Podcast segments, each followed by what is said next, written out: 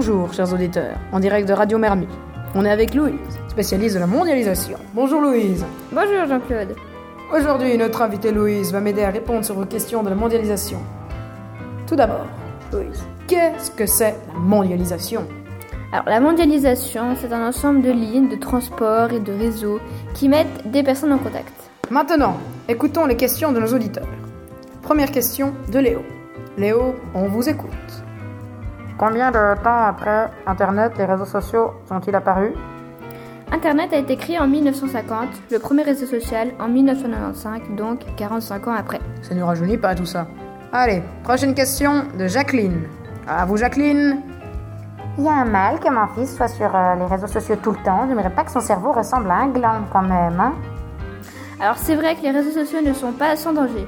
Les prédateurs sexuels, les harcèlements, les vols d'identité, le temps passé sont très courants. Il y aura donc toujours un risque, mais euh, des précautions simples peuvent être appliquées pour les, comptes éviter. privés, etc., n'est-ce pas Voilà. Alors, prenons un exemple sur Facebook. Créé en 2004 aux États-Unis, d'abord pour une université, puis ouvert au public deux ans après. C'est le plus gros réseau social du monde, n'est-ce pas Oui. Il rassemble plus d'un milliard de personnes qui l'utilisent, dont 69% de femmes. Ah là là. Il est disponible aussi en 70 langues différentes. Eh ben dis donc, ça fait beaucoup.